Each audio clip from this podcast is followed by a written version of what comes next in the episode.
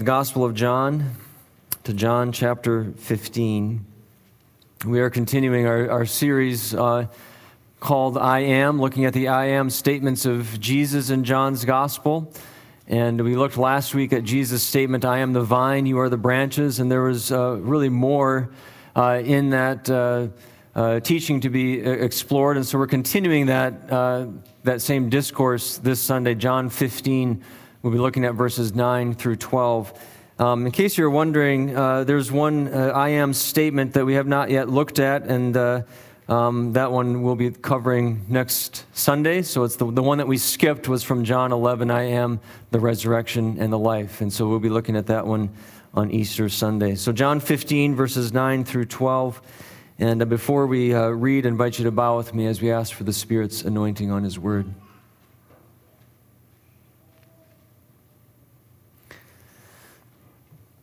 Heavenly Father, as we come now, Lord, before your throne, and as we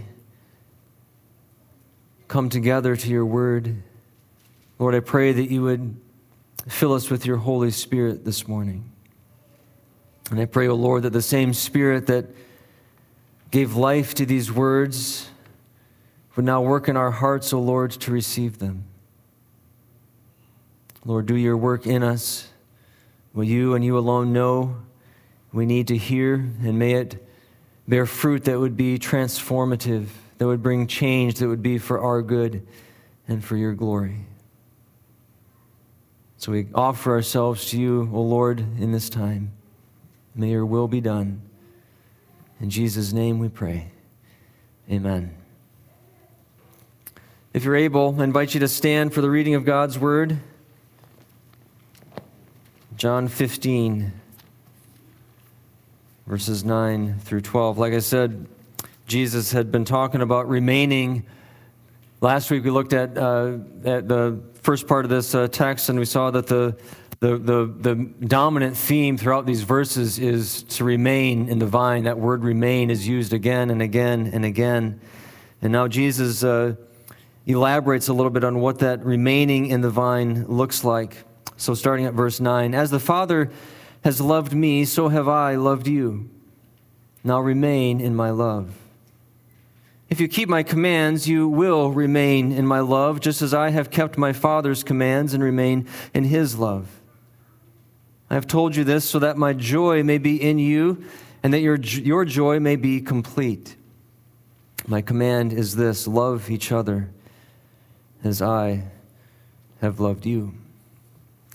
You may be seated.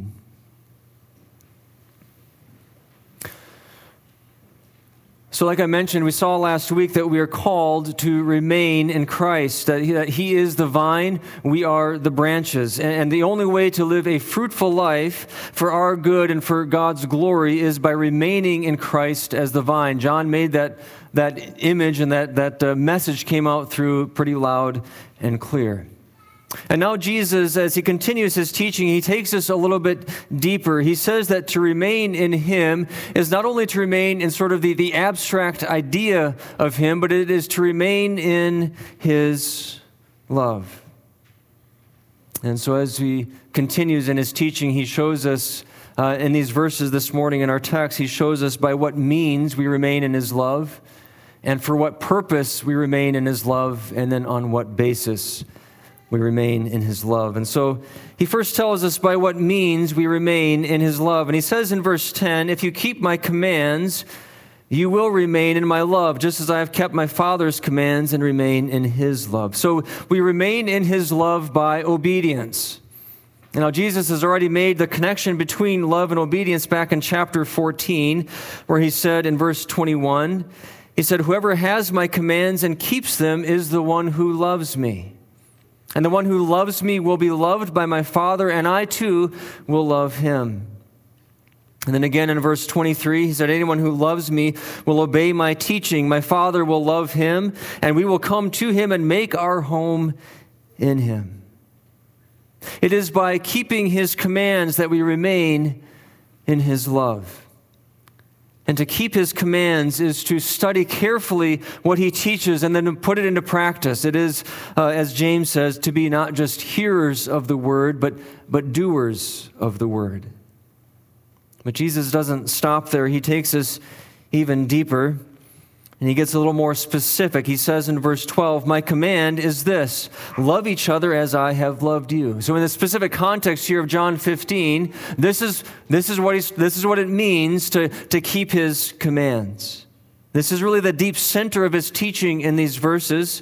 This is the heart of the matter. We, we can follow his thought kind of from the, from the outside in to take the, the start with kind of the bigger picture, and he, he gets kind of closer and closer and closer to the center of, of his teaching here in verse 12. So it goes something like this He says, uh, my, my, Father wants you to live the fruitful life to your satisfaction and to His glory. That's, that's the, the most outer level. My Father wants you to live a fruitful life. The fruitful life comes to those who remain in me like branches remain in the vine. And then he says, To remain in me is to remain in my love. And you remain in my love when you keep my commands. And my command is this to love each other as I have loved you. And so when we follow it all the way down to the center, we see that the way to live a fruitful life, according to what Jesus is teaching in these verses, is to love each other.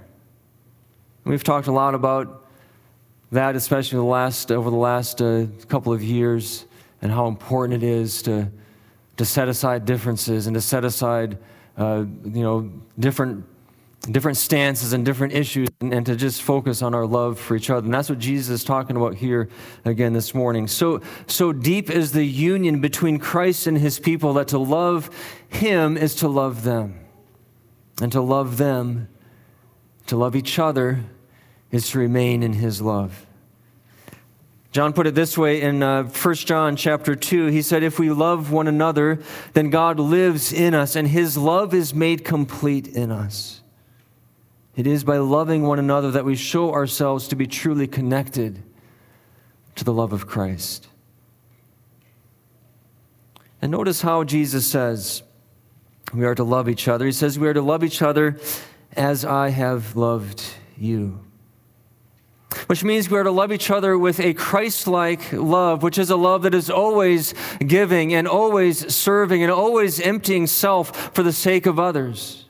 And haven't we seen the, the need to do that over the last year and a half or two years or so? How, how many occasions there have been to set aside our own, our, our own agendas and our own ambitions and our own thoughts and our own what we think is, is needed for the sake of putting others first. We are to love each other by humbling ourselves and putting the needs of others above our own. I remember a couple of years ago, I was at the, uh, the, the pizza ranch here in town. I don't know why I keep talking about pizza buffets. I re- really honestly don't go that often. Um, but a couple years ago, we were at the Pizza Ranch here in town, and, and this is shortly after they came out with their, their new dessert, which is that I don't know if you've ever been to, to Pizza Ranch, but they had they, the new dessert was with the chocolate chip cookie. You got anybody, anybody else been there? Okay, good. A few other pizza uh, Pizza Ranch people out there. So it, it's like a like a it's, a it's, a big circle, like a big cookie that's shaped like a pizza, and they cut it in a triangle, so you have like a little slice of chocolate cookie. It's, it's the best dessert uh, uh, ever, at least at Pizza Ranch. And so I was uh, after the meal waiting to you know to go up to the to get a to get a, a cookie, and I kept going up there, but they were always gone. And uh, so I would go back up again and look, and no, they're still not there. And finally, I went up, and, and sure enough, they had put a fresh batch out, but it was almost already almost half gone. So it was about maybe uh, two thirds of it was left, or something like that. So I quick grabbed a plate and I went over to the dessert area to, to get a cookie to bring back to the table. And just as I was pulling, uh, you know, getting up to the table, a guy, uh, uh, you know, slips right in front of me, and he starts to, and he takes the thing, and he start, he he puts a slice of the cookie on his plate, and then another, and then another, and then another. And the guy literally took every last little piece, every single one. He took the entire thing and put it on and stacked it up onto his plate and then walked away. So there I am with my empty plate and there's nothing left for me.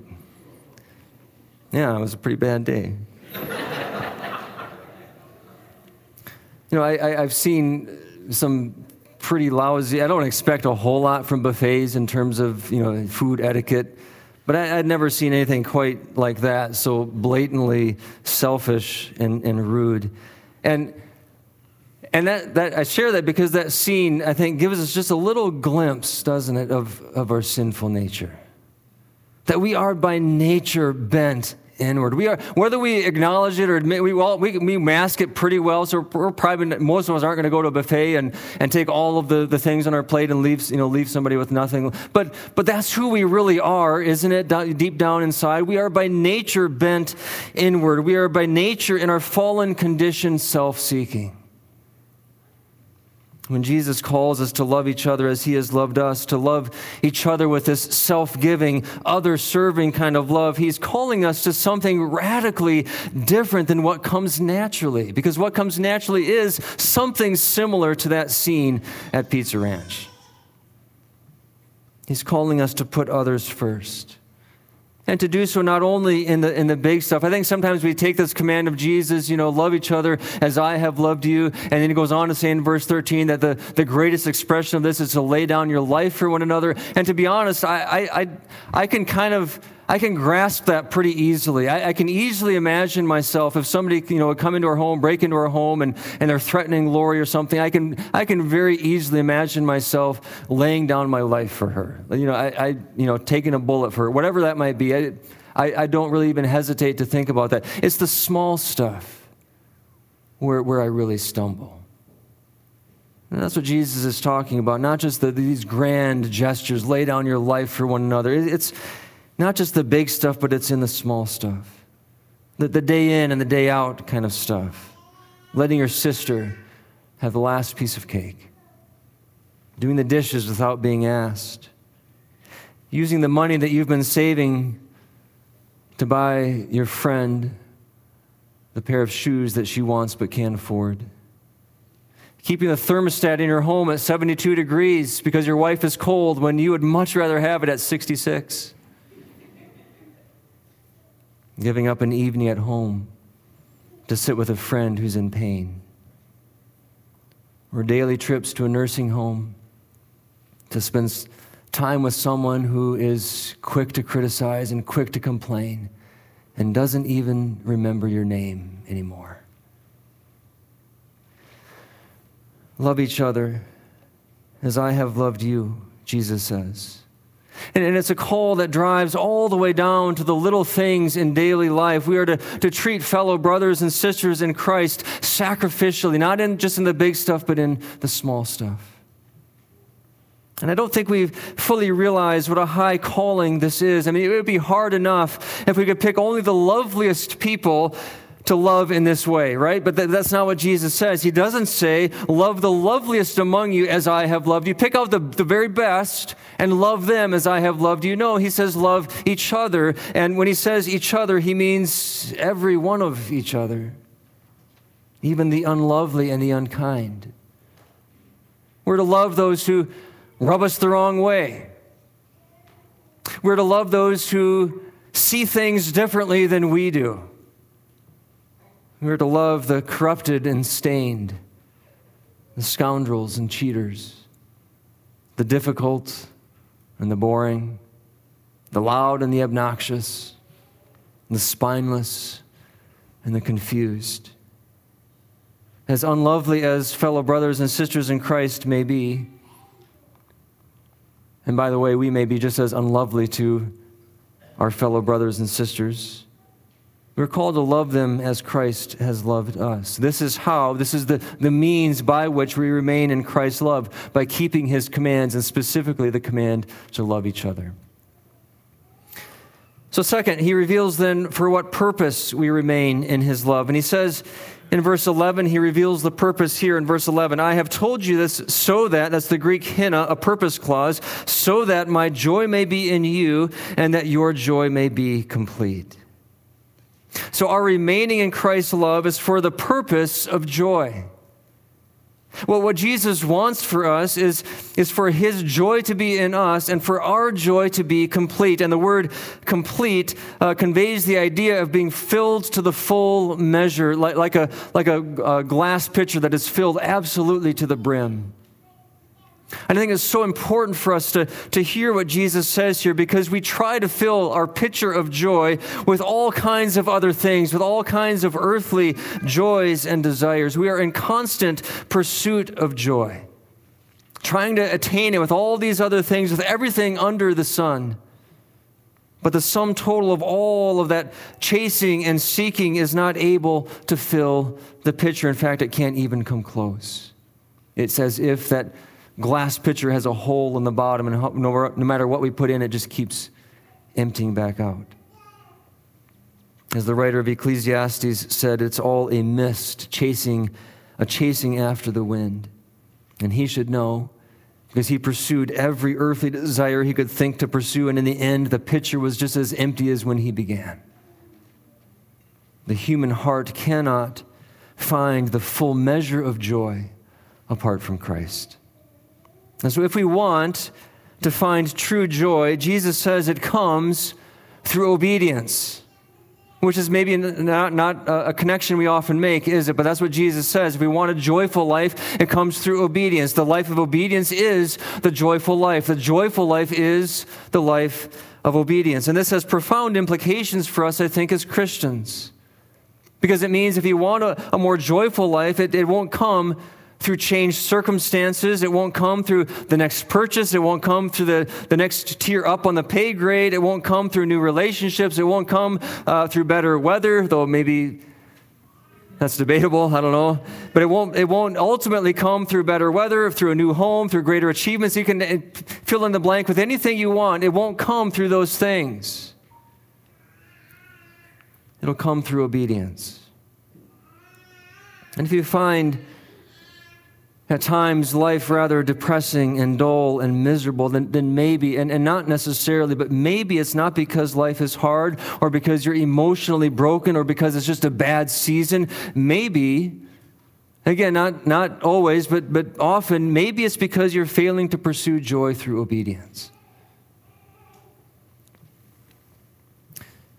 I'm going to share a quote with you from D.A. Carson. It's a, it's a little bit long, so I, will put it up on the screen. But I think it is so fitting and relevant for so many of us. So D.A. Carson says, No one is more miserable than a Christian who for a time hedges in his obedience.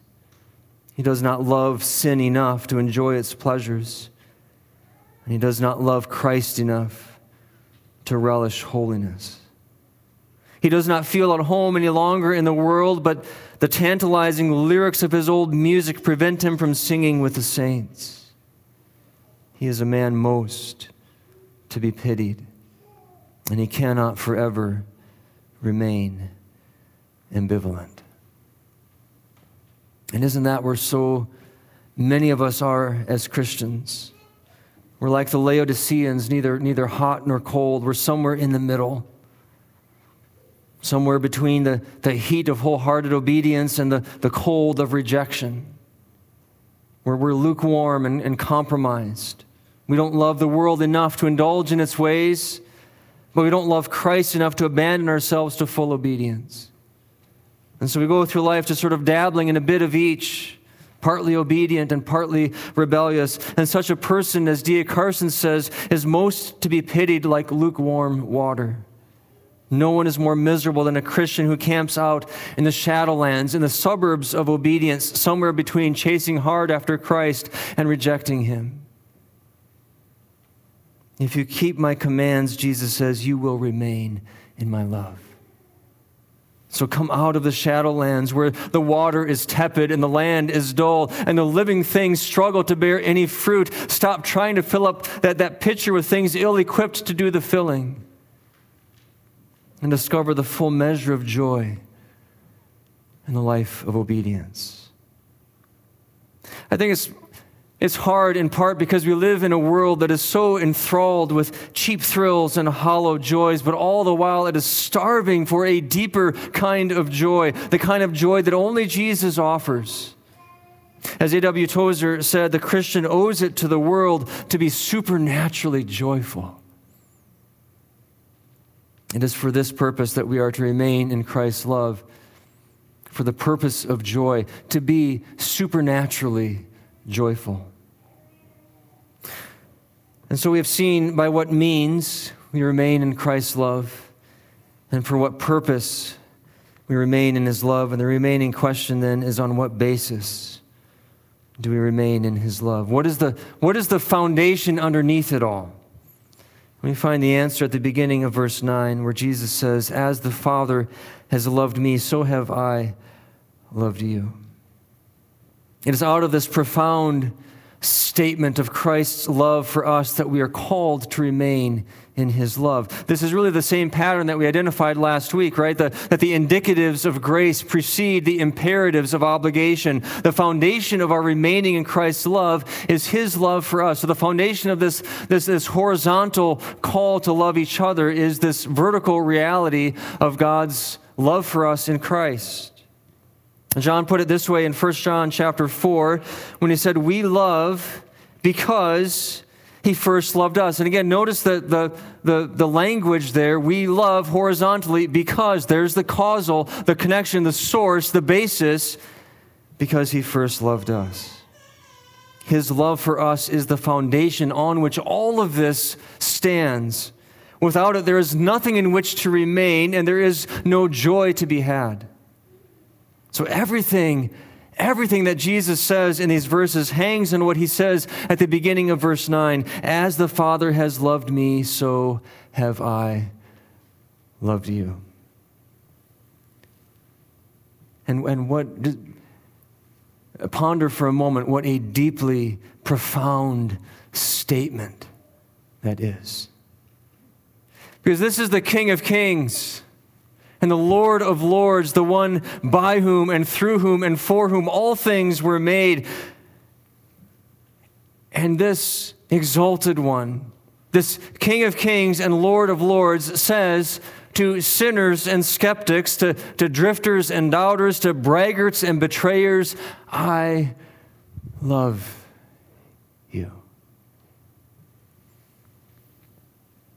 And not only that, but I love you in the same manner in which my Father has loved me, which is the deepest of all possible loves, the eternal love that has flowed from the Father to his Son from before the foundation of the world. With that same kind of love, Jesus says, I have loved you.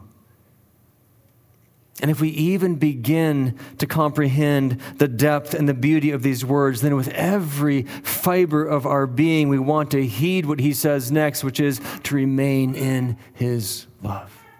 If we even begin to grasp and even begin to comprehend the depth of his love for us, then how can we not want to remain in it? But again, the pattern is crucial. We love because he first loved us. We're called to remain in his love after he has told us that he already loves us. This is the basis for our remaining in his love. This is the foundation on which all of our fruitfulness stands. As the old hymn says, wonderful things in the Bible I see, but this is the dearest that Jesus loves me. If there's only one song I can sing, when in his beauty I see the great king, this shall my song through eternity be. Oh, what a wonder that Jesus loves me. When Jesus rode into Jerusalem on the donkey, the crowds hailed him as king. But many in those same crowds would shout, Crucify just a few days later. They had the appearance of disciples on Palm Sunday, but what was really in their hearts was exposed on Good Friday. They didn't remain in Him because they didn't, they, they couldn't have, otherwise, they would have. They didn't know or grasp His deep love for them. Remain in my love, Jesus says, and we do so by means of obedience and for the purpose of joy and on the basis of his deep love for us. Let's bow together.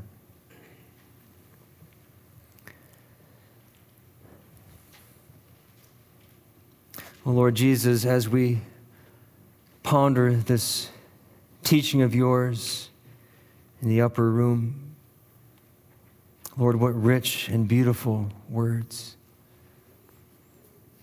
And I pray now, O oh Lord, that as we come before your throne in this time of silent response. Lord, I pray that you would work within us, O Lord, a renewed vision of your love for us. Lord, may we see it more deeply and more clearly. For it is on that basis, O Lord, that we are able to love each other. And as we love each other, O Lord, your joy is in us, and our joy is filled to the brim. O Lord, in this time of silent prayer and surrender and commitment and devotion to you, teach us, O Lord, show us again the height and the width and the depth and the length of your love for us. Lord, hear our silent prayers.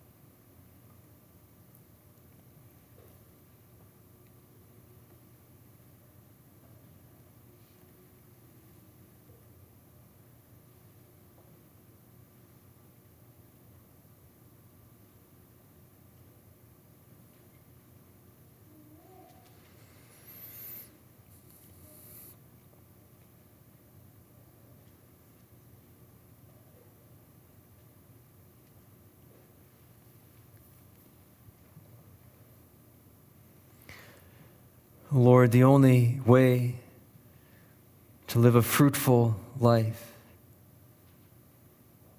is by remaining in you, Lord Jesus, as the vine.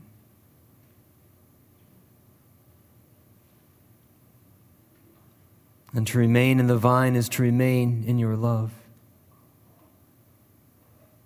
And we remain in your love, O Lord, when we walk in obedience to your commands. And your command to us, O Lord, is to love each other. And we love each other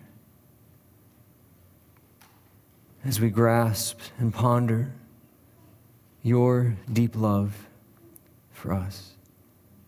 And Lord, your love for us is displayed most profoundly and most richly at the cross. So, Lord, give us new eyes to see the awful beauty of the cross and your love for us, O oh Lord, that, that screams out from Calvary. And Lord, as it captures our hearts, I pray that it will transform our lives, that we may then go out and love each other, that our joy may be complete that we will then remain in your love. And as we remain in your love, O oh Lord, we will keep your commands. And as we keep your commands, we will bear fruit to the Father's glory. In Jesus' name we pray. Amen.